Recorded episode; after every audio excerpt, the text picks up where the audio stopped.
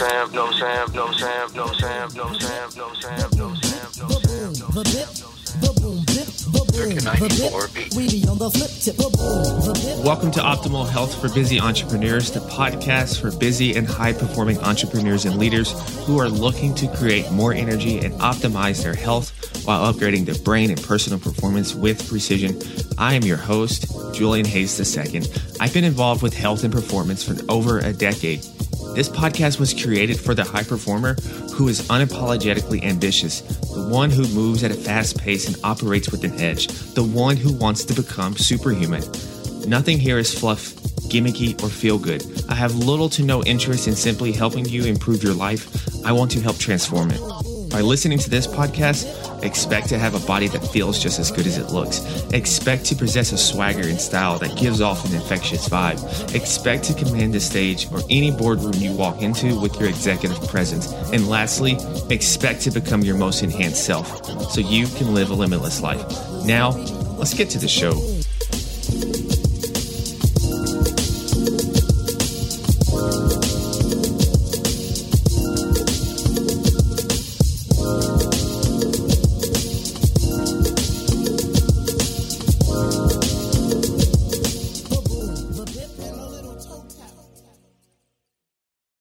Welcome, everyone, to another episode of Optimal Health for Busy Entrepreneurs. I'm your host, Julian Hayes II, and today we are talking about a topic that we can all relate to, and that is stress. But not just any type of stress. We're talking about the epigenetics of stress, which is going to really blow your mind. And so, here with me today is Dr. Melissa Peterson. She's an author, speaker, epigenetic longevity expert, and is the founder of Longevity Life Hub and has a few more surprises that you will probably be shocked by. So, without further ado, Dr. Melissa, how's it going? Ooh, it's so great to be here, Julian. Thank you. I'm I'm like, oh my gosh, what surprises! So I'm excited. I know you're gonna you're gonna like get put me through the ringer today, so that I really this is gonna be fresh for me too. You guys, we're all in it together. yeah, yeah. You know, um, by now listeners are know that um, I, I don't really have a lot of scripted things and so i just kind of just go with the flow. I i picture myself being like a jazz musician and so i'm just improvising. I love that. That's that's where the best conversations occur. Yeah. we don't let's go totally off script go off-roading that's where all the adventure lies. We're going to hit every bump every nook and cranny and uh, and i think it'll be a fun engaging conversation. Yeah so i guess let's start with the big elephant in the room for everyone this year and it's been the to put it nicely, the weird 2020. A lot of us had a plan for 2020 and it quickly got disrupted in some type of way. So, what are some lessons and kind of insights that you kind of learned from this year? Mm, I I love it. I, I you know I think the very first lesson is a reminder that we really get to frame our reality.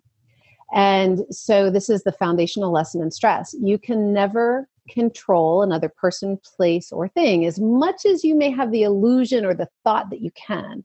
The only thing that any of us can control is our own response to what is happening. And there has never been a better time in history to really practice that life lesson, right? And really become masters at it.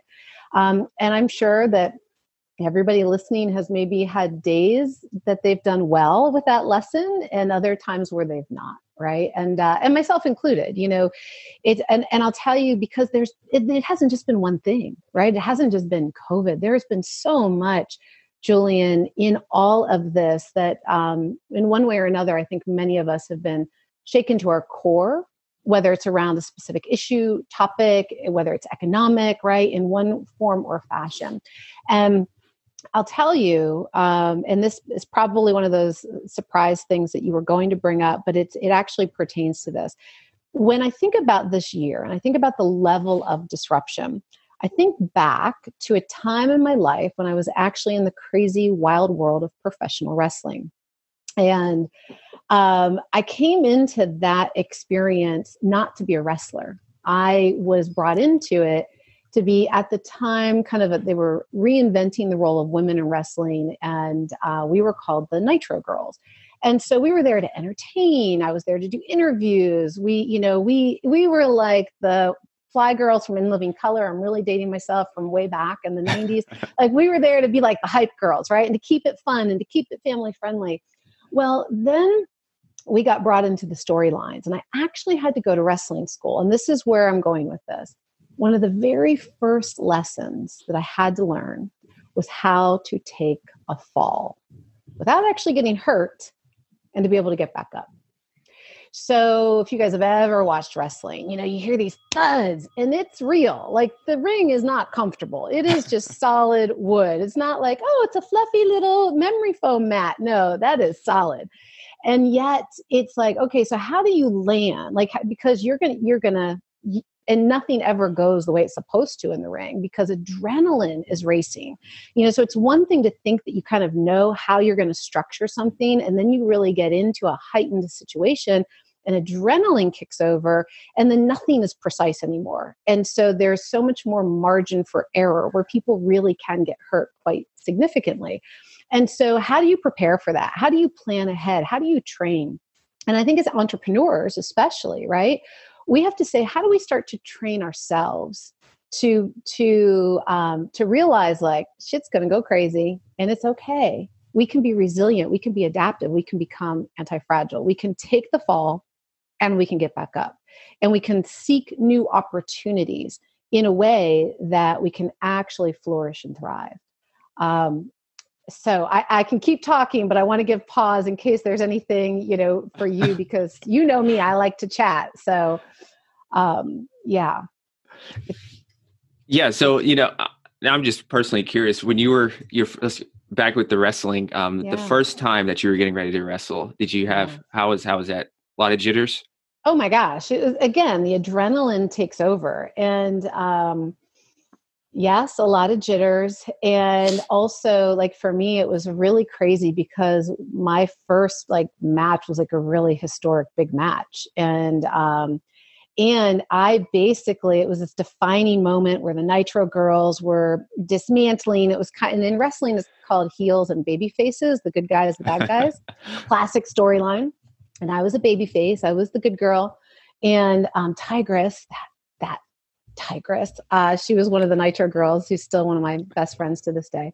She was one of the bad, she was, she was like going against me. Well, she had um, Stacy Keibler, who many people know Stacy Keibler, you know, thanks to George Clooney, became kind of that household name this was Stacy's big breakout moment. She had just come into wrestling and she was with me. We were the good girls.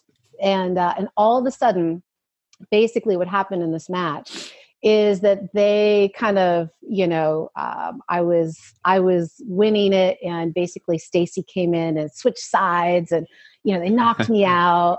And uh, so i'm supposed to be completely knocked out. And i wasn't right? I wasn't um, inside insight into wrestling. Not always what it seems but um, the camera's right on me. And all I and they're giggling at me and they're like teeing me and I'm like I had to like bite my tongue so hard because I'm like oh my god i'm going to laugh and like the camera is on me and i'm supposed to put on like millions of people this is being broadcasted to millions of households and so yeah i mean there was you talk about like you know pressure and um, performance like you know i think any athlete of any type like the moment you have to you actually have to perform what you've practiced. And as a dancer, that's kind of how I even got into wrestling. I started when I was two and a half years old. And any time, like huge, you know, any stage you're on from big to small, the moment that you got to go, it's that's part of what fuels you mm-hmm. is the jitters, is the adrenaline, um, and yeah, and I think this is a this is a high performer strategy because this is where our gift can also become our curse because sometimes we really like that edge we like the jitter we like the like i got to go out and like and the unknown and and that can prompt us right? So we get kind of hooked on that drive. And for and what that can look like in day-to-day life as an entrepreneur is actually procrastination. It's kind of this like i gotta wait. I gotta the pressure has to mount. It's do or die odds. Like am i going to be able to pay my bills this month or not? And so there's kind of this like you know really these extremes that a lot of entrepreneurs go through but it's tapping into in essence almost that high performance kind of drive which comes back to that adrenaline and there are short term gains that can be had with it but i think the bigger question the thing that we can unpack and, and explore today really through the lens of epigenetics is how can we dial in and begin to learn so much more about the quality of the signals and the inputs that are, are truly triggering our system. And how can we use those for the, the results that we want? So we can actually, again, kind of control our output. We can increase the likelihood of really, we want to high perform without crashing our system. Mm-hmm. We want to be able to show up with precision and with vitality versus being tanked and and frustrated and you know ready to snap at any given moment because we don't know if it's going to work or not so there is always that rub right with kind of leveraging stress is it eustress or distress and and i think that's one of the things that we we have to understand what that means and then we can really look at what's available to us within it. So before I go into any definitions, any questions or thoughts on that? Otherwise, I'll jump right into eustress and distress. Yeah, yeah. Um, I just started. I was just smiling when you said that they wait to the last minute and procrastinate because I'm I'm just the same way. You know, you're mm-hmm. you're working on a book right now, and yes. it's at the finishing line. And when I think about when I was writing a book, or even when I'm writing a column, or if I'm preparing for interviews, I kind of like waiting to the last minute yeah. And it's a very addicting feeling. And a lot of times we treat mm-hmm. our health that way because a lot of high performers are excellent problem solvers. Mm-hmm. And so mm-hmm. it's not a problem until it is a problem. That's right. Yeah. I love that. Absolutely. And we do, we get addicted to, oh, man, that's so great. It's not a problem until it's a problem. And that's true. We're problem solvers. And think about that. So there's, so there's this part of what's really going on that I like to always pull it back and say, what's really the story that's driving what's the story that's driving the story what's the narrative that's producing the outcomes because as high performers we're all addicted to the outcome right but we also have a process that we use to get to the outcome. And so if on the one hand we're like I want to, you know, I want to write this really impactful column and when I when I write and I know that I'm impacting and changing lives, then I feel really full, I feel free, I feel empowered, I feel unstoppable. And when I'm feeling like that, the world's my oyster and I just seem to attract, you know, more opportunities and more wealth and blah blah blah blah blah, right? So we all have our why that drives it. Yet is the path to achieving the outcome the problem you know there is no problem until it's the problem right? Kind of mm-hmm. if we leverage the carrot and the stick then what are we really what's what's the true outcome that we are creating for ourselves? You know at what cost becomes the question. And and I, that serves us until it doesn't serve us any longer. And i think what i want everybody to really i want to invite everybody listening to into right now is the reality that you get to decide if just because something used to be true, is it still true today? Because a process used to work and it does work. Is that still the same process that you choose to leverage today? If you could get really great outcomes without needing to drive yourself to the addictive point of that, you know, because what we become addicted to is the hormone cascade. We become addicted to the flood of the hormones. I mean, this is why people become addicted to their smartphones. It's why they become addicted to drama. We become addicted to these powerful chemicals being released in our brain and our body. Um, and yet, what's the what's the downside of it? You know, so so um, if it's okay, I'd love to explain just for a moment. And, and I know you write about this, so maybe your people have a good sense and understanding. But just for a little container, hormones, stress, distress, eustress, all that. Can I go into that? Oh yeah, most those def- most definitely. Let's good? do it. Yeah. Okay. So you know, again, I like to really talk about stress as a as a tool to leverage, and I actually write columns and and a book on say yes to stress. And it's not in the way of, oh, yes, let's use the carrot and the stick. I use it in a, in a couple of different ways. So, first, let's understand that we've all become, let's just embrace the fact stress is a badge of honor. It's a, oh, I'm just, it's an excuse. It's a, it's a viable uh, reason as to why. Well, why I can't do something, why I'm doing something this way, why I'm acting a little crazy, whatever. Like, it's almost like stress is a pass you know? Oh, if you're stressed okay i get it. Somehow I'm, i get it. All right so we've come to let it mean this cycle of busyness of i got a lot a lot's going on. Stress is simply an overload to the system So it's more than the natural amount that the system can bear. And stress comes in really kind of three categorical um, areas, which is physical, and then there's mental, emotional, and there's chemical environmental. So physical is going to be the, the trauma, right? So maybe you've had an accident, an injury, something very physical. And it's also the micro traumas that we don't think about. As entrepreneurs, are you, do you have text neck? Are you sitting all day hunched over? Are you rounded? You know, what are your ergonomics? And so these are things just based on posture alone that impact our central nervous system and communicate back to the brain, which do impact performance um, is our micro traumas, right? So there's that's physical. Mental emotional is what we typically think about stress. That's the the ruminating thoughts, the busy brain, the I just can't get it out of my my head. Um, it's worry, it's excitement, it's frustration, it's anger, it's all of the emotional stuff, right? Sadness, anxiety, all of it. Then we go into chemical and environmental. And and this is the stuff that people don't typically think about in the stress category yet can have one of the most significant impacts to how they are physically and cognitively performing and experiencing um, the expression of their health. And so, chemical environmental, this is where we're getting into everything from the 84,000 chemicals just in our natural products and, you know, um, in, in world around us that have not been tested uh, as safe and effective by the FDA. So, it's in our lotions, our potions that we're putting on our skin, it's in our fabrics of our clothes, it's in all the chemicals that are going into our foods, right? It's it's in medications, it's all of that. Um, it's in our waterways. And and a lot of these end up being things that are called endocrine disruptors.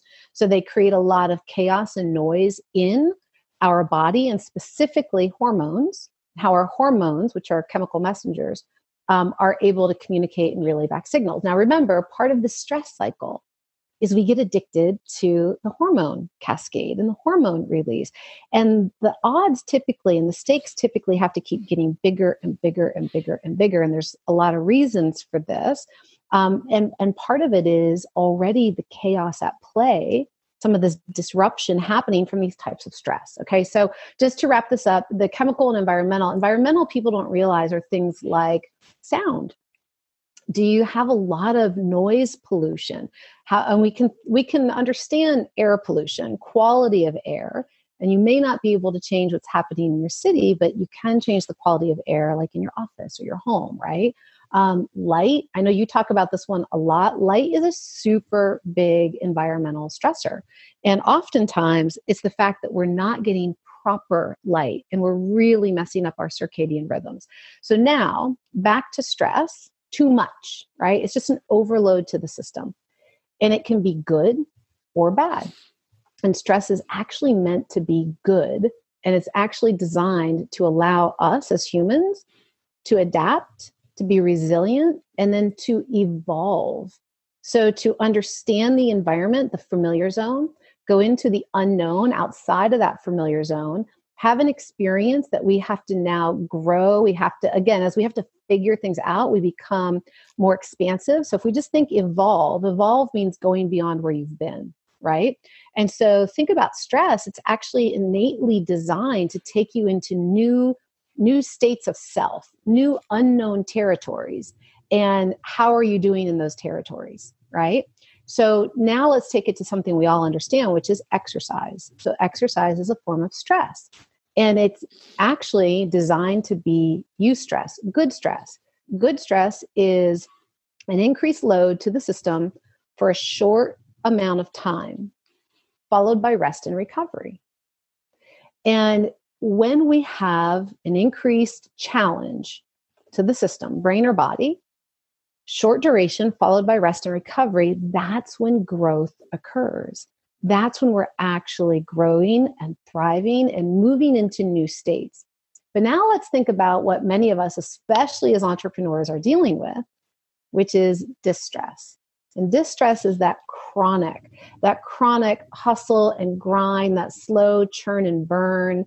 And this is where things get really kind of out of whack and out of balance. And so, stress that's chronic.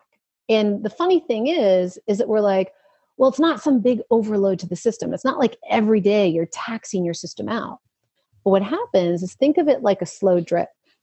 and it's this accumulation process. And so it accumulates over time and it creates low grade inflammation in the body. And several things are happening. So, this distress is we now move into what's called a catabolic breakdown state. So, it's breaking down tissue.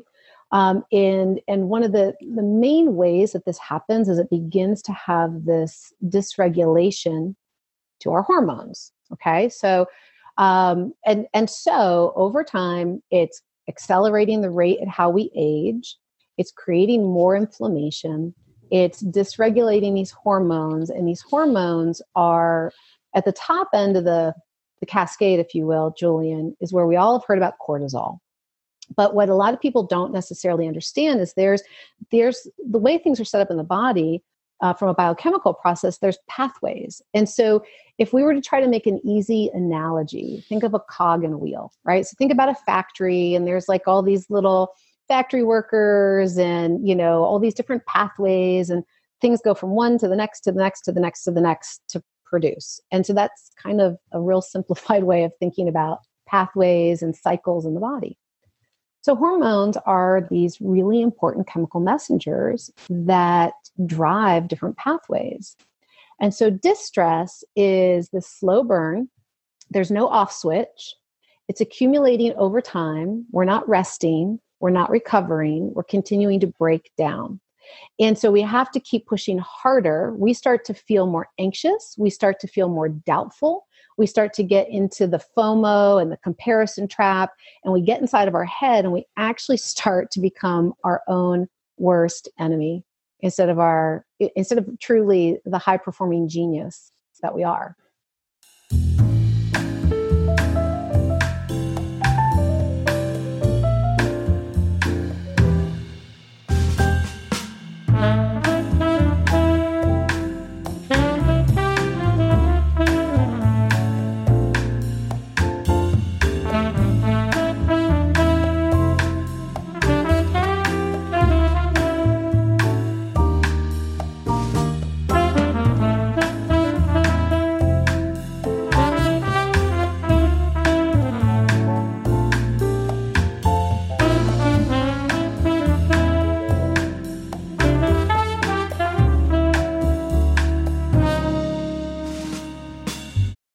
So, you know, that's a lot. And it is. I'm gonna pause.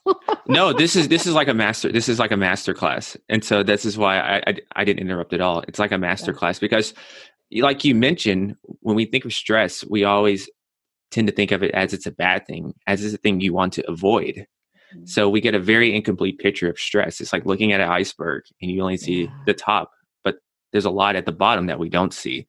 So I'm glad that you went into detail about stress. And now, as we move over to stress and specifically epigenetics and longevity, yeah. let's let's talk about that. How how's that um, how's that all connected together? Yeah, this is important. So, epigenetics, uh, for those listeners that maybe haven't heard of that term before, it's really what that li- literally means is above the gene. So, you've probably all heard from Julian uh, conversations around your genetic code. And historically, we were kind of all brought up with this messaging, this thought that our genetic code is our human blueprint and kind of your, your genes are your destiny.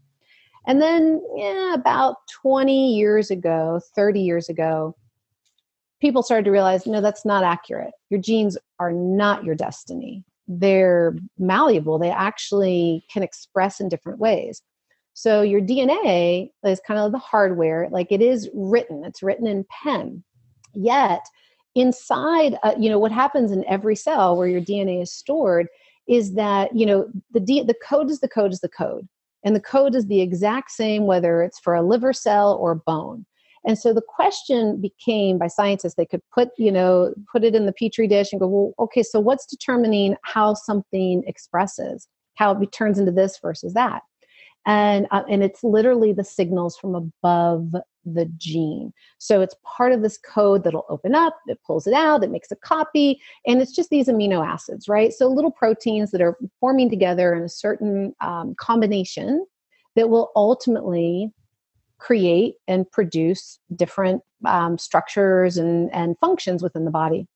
And so epigenetics is the science of the signal from above the gene. What is signaling and forming the gene to express, turn on, or I say repress, stay closed. So it's um, it's acetylation, methylation. So it's this process of that gene being able to be signaled.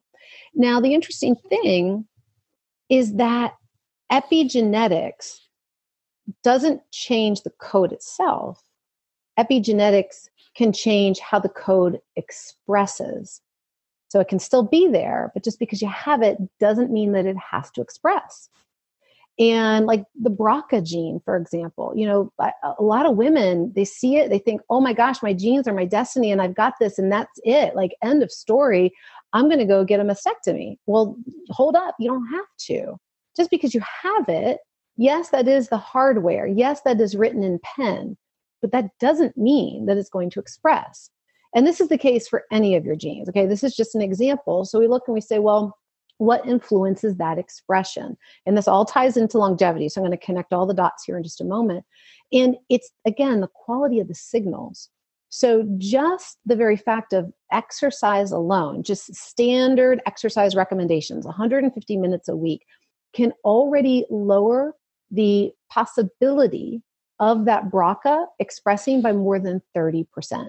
So, just one simple thing can already decrease the likelihood of that even being a thing versus somebody who doesn't have BRCA and who doesn't exercise, they actually have a higher likelihood of having breast cancer than somebody with BRCA that does exercise. So, this is where it's really interesting. Genes are not your destiny, they are your code of potential, yet you get to be the master creator through the science of epigenetics, through the quality of the signals coming in from the environment. So, we say, well, what, what informs the environment around the cell? well again let's let's go meta let's zoom out and say well what informs the environment around the cell is the environment that the human is living in how are and because it's what creates that chemistry right the chemistry that those cells are bathed in well that's going to be the foods we eat the thoughts we think the stress that we're under right? Again back to those hormones and those chemical cascades um, it's the quality of the air we're breathing the light we're exposed to if we're sleeping if we're not. So this is really where all of a sudden we can zoom way into the petri dish and we can get uber specific, you know, right down to the gene and then to the phenotype. And then we can go way out, zoom way out and see the much bigger picture to go, oh, look at all these signals, all these inputs coming in to this body that are informing the environment internally in the physiology. Does that make sense? Mm-hmm. And so classically, longevity uh, until recently has been looked at more through the lens of aging, right? So, kind of they say, all right, well, what causes the body to age? So, what either, so if we can understand what causes aging, then there's the real race, just like, you know, the first airplane. Mm-hmm. Who's going to be the first company? What's going to be the first tech that all of a sudden can literally transform lifespan? Um, and so, if we can just figure out why we age, then we don't have to. That's kind of the, the concept. And so there's been different theories over time. And back in 2013, you know, they really kind of came to this foundational hey, we've got these nine hallmarks of aging. And all that means is the way I refer to it is those are the biological processes. And, um, and so that's what's happening inside the body that is going to either speed up or slow down how how we age and so some of the fundamental components of age that literally i if you were to think about a pyramid or a funnel whatever it truly is top down what has the biggest impact systemically are alterations to the dna to the epigenetic expression and to the telomeres and and then what's called uh, proteostasis how these proteins from the dna actually fold and so what this all means is fundamentally, what starts to drive and accelerate the aging process are how well our bodies are being signaled and able to replicate their DNA. We have to replicate DNA thousands and thousands of time every single day. Um, and so, and there's always breaks in the DNA. This is a very natural process, but there's all these, um, this innate design that is able to repair those breaks. As we chronologically age, the ability to fix those breaks decreases. And then we go, okay, well, why is that? So then we kind of go further down. And, and basically, where a lot of this falls, I think the easiest way to, to kind of make sense of it all is it really does come down to the big, the big word inflammate, inflammation, which they've now termed inflammaging. So it's hmm. kind of this chronic inflammatory process. And we say, well, what causes inflammation? And now let's circle back to stress. Okay. And so again, physical, mental, emotional, chemical, environmental and and let's really say well what is that remember stress is an overload to the system without time to rest and reset okay so how am i overloading my system what kind of crappy food am i eating how late am i staying up how many times am i getting less than a good quality 7 to 9 hours of sleep you know how much am i smoking or drinking or not moving or you know eating fat like right all of a sudden this start stuff starts to be a constant load onto the system. We think, oh, it's just a little this and a little that, but it all stacks up. We're not resting. The body's not properly detoxing and eliminating. So now we've got this backup, and all of this stuff starts to create this low level inflammation. So now let's tie it into aging. Inflammaging, inflammation, inflammation, excuse me, is speeding up the rate of cellular breakdown. And now let me make this one last thing because this is important to high performers. Cellular breakdown in our cells, it's where we make our energy. Mm-hmm. That's where ATP comes from, folks. And if we want to have energy for a clear brain, we want to be able to make those seven, eight figures. We want to impact hundreds of thousands of millions of lives. We want to go out there and be the change and do great work in the world. If we cannot get ourself right first and make ourself a priority, we ain't gonna be moving that dial much out there. Yes, exactly. Um, what do you think about mindset and and stress and how it relates to, yes. to longevity? Yes, I think it is. I think it is step one. Um, and actually, interestingly enough, in the book coming out, Codes of Longevity, I, I start all about mindset because, you know, we can have all these great interventions and strategies all day long, but what happens right here, right, mm-hmm. between the headspace, that's what's going to really determine our experience with it, our mm-hmm. perception mm-hmm. of it. You know, so there's something in science called the placebo effect and the nocebo effect. Um, and that's tied into mindset. Something if you think it's going to work or you don't think it's going to work, either way, you're right. Right? Like there is there is absolute data that shows the greater you think something will, the and, and I, now I take it to quantum, you know, quantum physics and say that's the observer created reality effect. Uh-huh. And the most important thing, but can also be the most difficult thing, right? Because of the conscious and the unconscious. Yeah. So somebody hears it and they're thinking, okay, um, I exercise already. Mm-hmm. Um, I'm pretty good with my sleep. I'm pretty good with my nutrition. What do you cool. think there are some other opportunities for them to improve yeah. the way they handle stress? The first thing is many of us don't really understand where our stress is coming from and or how it's impacting our physiology. And and Julian, I want to make sure I come back to really spelling out how where the stress becomes a good stress that you can leverage. So we'll we'll kind of make sure we get back to that. But for the context of this question, so I think step one, if you think, hey, I'm doing this stuff good, like I'm, you know, I think I'm sleeping pretty good, and that's great. Like I I really invite people in. I want to invite them back in to connect mind to body, and this is called developing interoception. Oftentimes we are disconnected, and we we really don't have a clear full awareness uh, because abnormal has become our normal.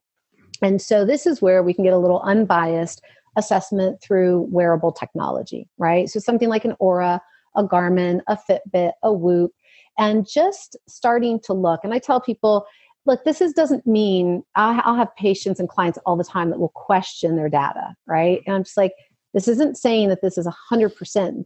Look at this as your pattern. Look at this as how we want to get a baseline and understand these metrics as it applies to you. And notice when those metrics start to change. And now let's connect the dots. Well, what happens specifically on that day, on that time? You know, one of um, one of my friends, literally, he he's an athlete. He's a very high performer, and um, and and feels that he knows his body really, really well. And he'd gone out, did a big um, did a big run, and knows that he's already a little like tanked after the run, right? Mhm. He had a, hit a run and then he had like whatever they went out and they had like two beers or they had, some, they had two drinks of some sort. Well, um, the next day he was able to see that his body battery was really tanked. Now, what body battery means to Garmin, you guys, in case you don't um, use the stuff, is it just really shows as your system recovered. And what happens that many of us don't know is we we think we're fine, right? We think, okay, I did that yesterday. I'm fine today. And so we get back up and we go play full out again. And one of the biggest sources of stress is that we didn't take the proper time. Remember, eustress is load to the system with time to rest and recover. When the system can recover, then it comes back and it's it's stronger than ever. It's more thriving than ever. But many of us are not recovering. We're not fully resting and we're not fully recovering. So we go back out and we we hit it again really hard and we do this and we hustle and we hustle and we go and we go and we don't take our foot off the gas and we are not realizing that we are tanking our system. So first place I'd say start looking at some metrics and Mhm. and don't just think it like know f- what is really showing up for your body and get curious not not like guilt blame shame it's just like get really interested and curious about your body um, and then you'll also see the first time that i'd gotten my garmin and I, and it was um, like i'd been my stress like my stress had been for a few days in like primarily it was in the high teens or the low 20s and then this one day it was up at like 79 it was crazy i'm That's like pretty "Oh high. God, what is going on? Now I had a full on day, right? Huh? I was like, what is happening? So I'm like, okay, I'm going to do, I just for myself, I said, you know what, I'm going to do one minute, 60 seconds of coherence work.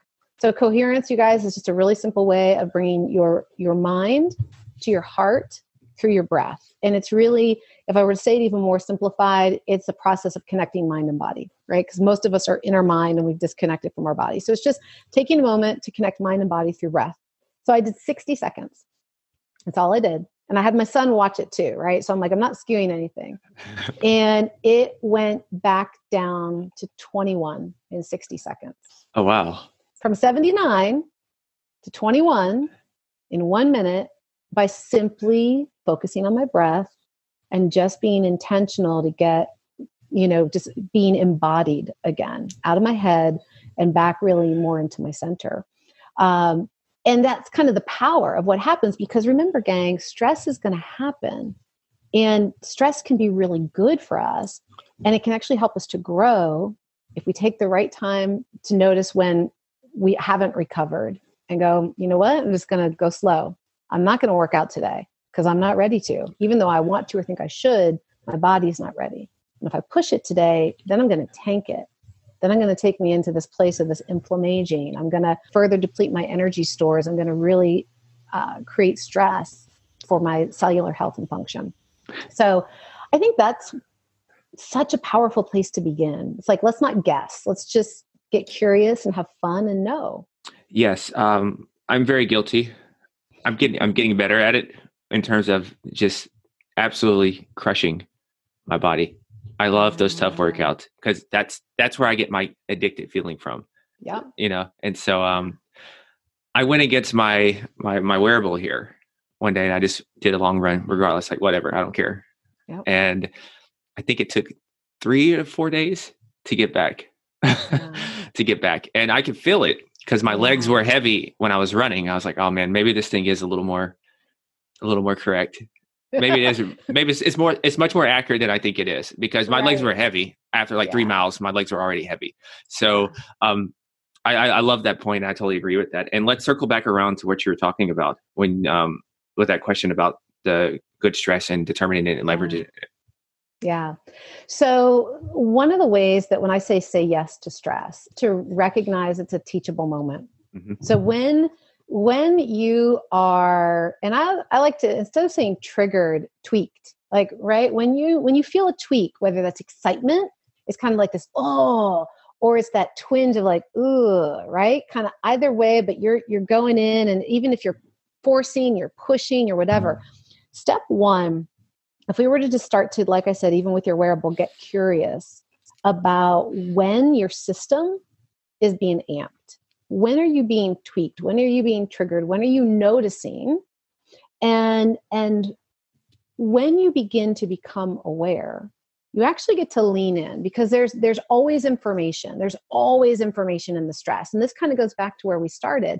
Like right now, you and everybody listening, right? We all have a process of how we do our work of how you write an article. So you've got a process that includes a bit of procrastination that gets you right up to the edge. And now you're like, I'm down the wire. I've got to do my best work. There's no time for revisions, no time for second guessing. I'm going all in. Okay. And and that's and that seems pretty beneficial for you, right? So you become aware of, yeah, I like the stress. I like like I like that. I like riding that edge a little bit. Um, but then we get to say, well, okay how often am i doing this and and what is this what is this that i'm what is this really showing me about myself so when stress strikes and we become aware of it you know then we get to say well what what does this what does this mean to me mm-hmm. what does this mean to me because like i said there's information in it and sometimes we get stressed unknowingly and we don't know why and we think it's another person's fault but we get to say well wait what am i feeling what does this mean to me and the next question, the next place that we get to go is really into an empowered place of choice. Okay, does this work really well for me that I want to keep this? Like, this is beneficial, even though I might be feeling ticked off, even though I might be feeling like really worried, like, am I going to make the deadline? Is the the benefit worth the cost, right? Like, is the benefit of like completing this article and how I feel with it, does that outweigh this over here? And it might be yes, it might be no. And if it's yes, then you're going to keep doing what you're doing. If it's no, you get to go, well, how can I do this differently? How can I still really write a kick ass article mm-hmm. without maybe, you know, cranking my body like this, where it could be like a little bit more like I'm still going to push it. So, what I mean by it's actually good and it's going to help us to grow is the more we can become aware of when we're stressed, of why we're stressed, we just get to simply say, How's this working for me? is this a form of stress that I feel is really like it's it's allowing me to thrive? I'm really feeling like I'm thriving and I feel like I'm growing. Or is this the kind of stress that is mentally exhausting? And like the more I do this, like even though I keep producing, I just feel that slow wear and tear on me and on my system. Yes, I think of it like um, you can get away with some bad habits as as an athlete, maybe at 22, 23. Mm-hmm. I think of a lot of, I knew a few pro um, athletes and their diets were terrible. Mm-hmm. You can get away with that. I mean, I used to have Skittles and candy for a post workout and be fine. Yeah. But then you start to be an aging athlete or you start to have some years of attrition on you and you can get away with those same habits.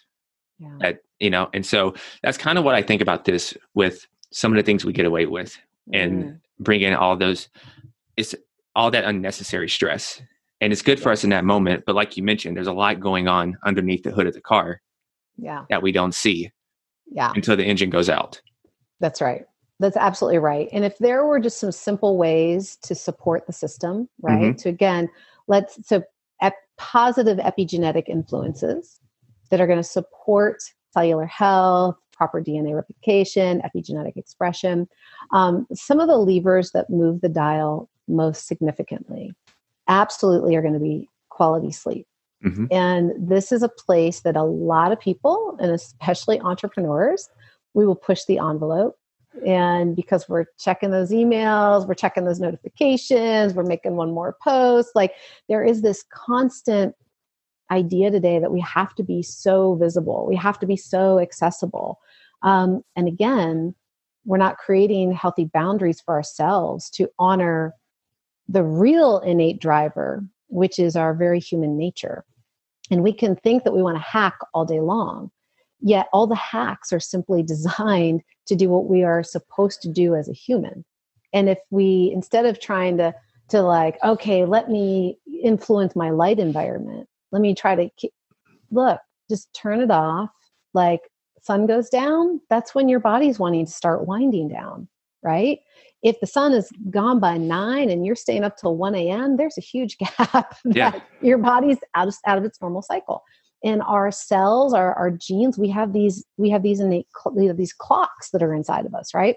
And so anyway i think that if people i'll save that for another discussion another time but sleep is paramount. And sleep can also be one of the most confusing things to optimize because there are a lot of signals right? Mm-hmm. so light is going to be your biggest modulator and interestingly enough light not just at the end of the day but more importantly how you light your day in the morning will inform how well you sleep at night mm-hmm. so this idea of getting up with the sun getting morning rays you know that that literally starts to signal those clocks and then if you think on a clock cycle if you think like nature cyclically mm-hmm. then you can say okay well how am i cycling through my day where are some of my natural rhythms and so a natural rhythm becomes food. And so, you know, when we think about longevity, we think about high performance, um, the quality of the inputs are the food that we're eating because we're eating a couple of times a day, right? And so, obviously, it goes to say as best as you can, yes, glucose and insulin and stress, this triad of the three, are what drive the aging process.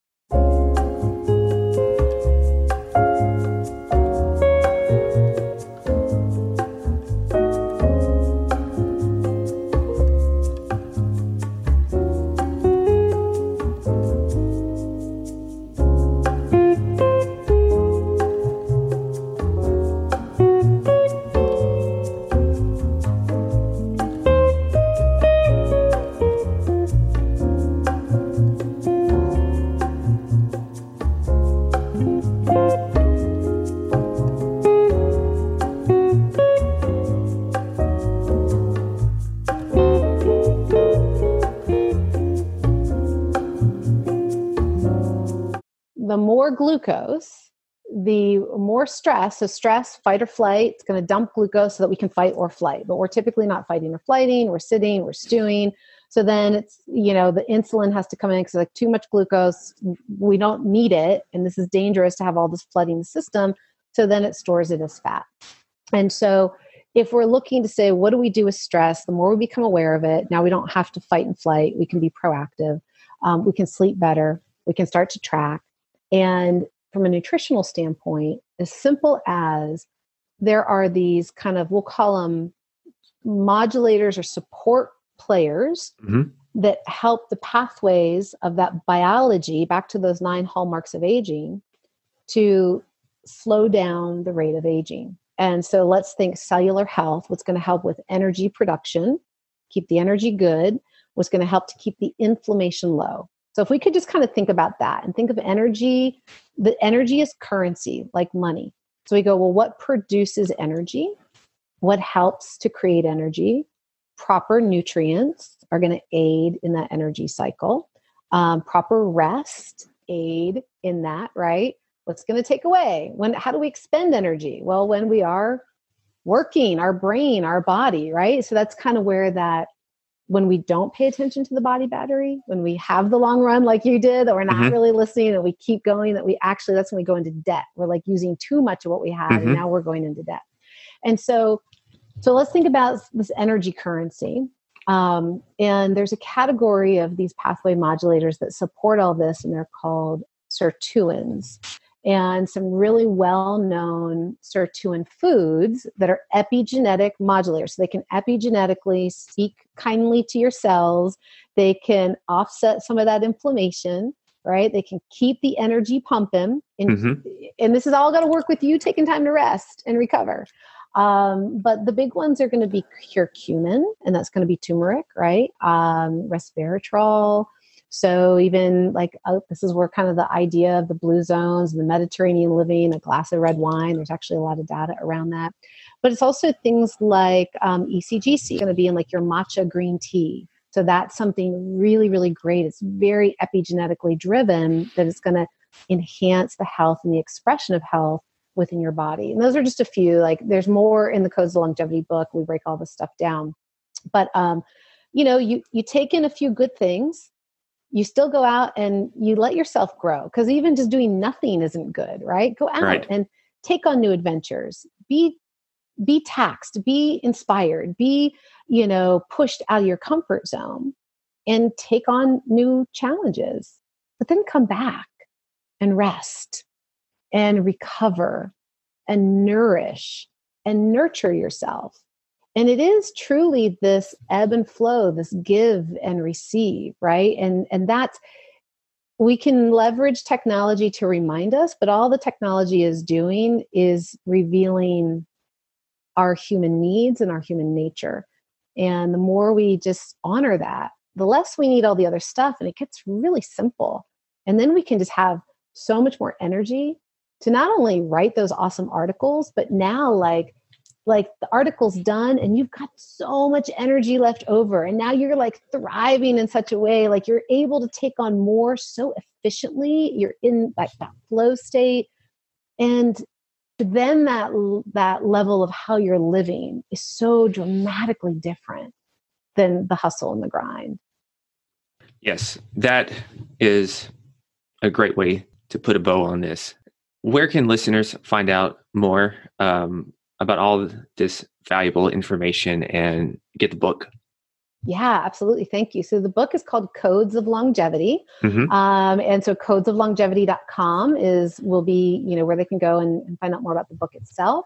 And then um, just Longevity Life Hub is kind of a just a consumer based, um, you know, site that we have lots of great information and resources on and we have this uh, 12 ways to live to 120 free guide over there so people can go and download it and, and enjoy that. It's kind of a, just a fun jump right in.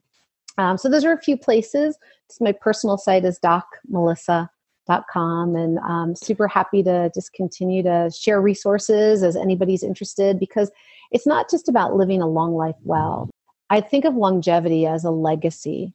It's really about a legacy project mm-hmm. because it's not like what age am I at and how long do I want to live, which is important to ask yourself, right? It is important to get curious about, man, if you could live to any age, fully supported, like vital and thriving, what would that look like? Because when you said mindset, we do need to expand the field of possibility. Yet it's not just about an age. It's saying, how are we as individuals living today? But what what does how we live today impact the next generation and the next and the next? And and we're living in such a disruptive yet really pivotal time mm-hmm. where there's so much possibility. There's so much possibility just birthing from all this disruption.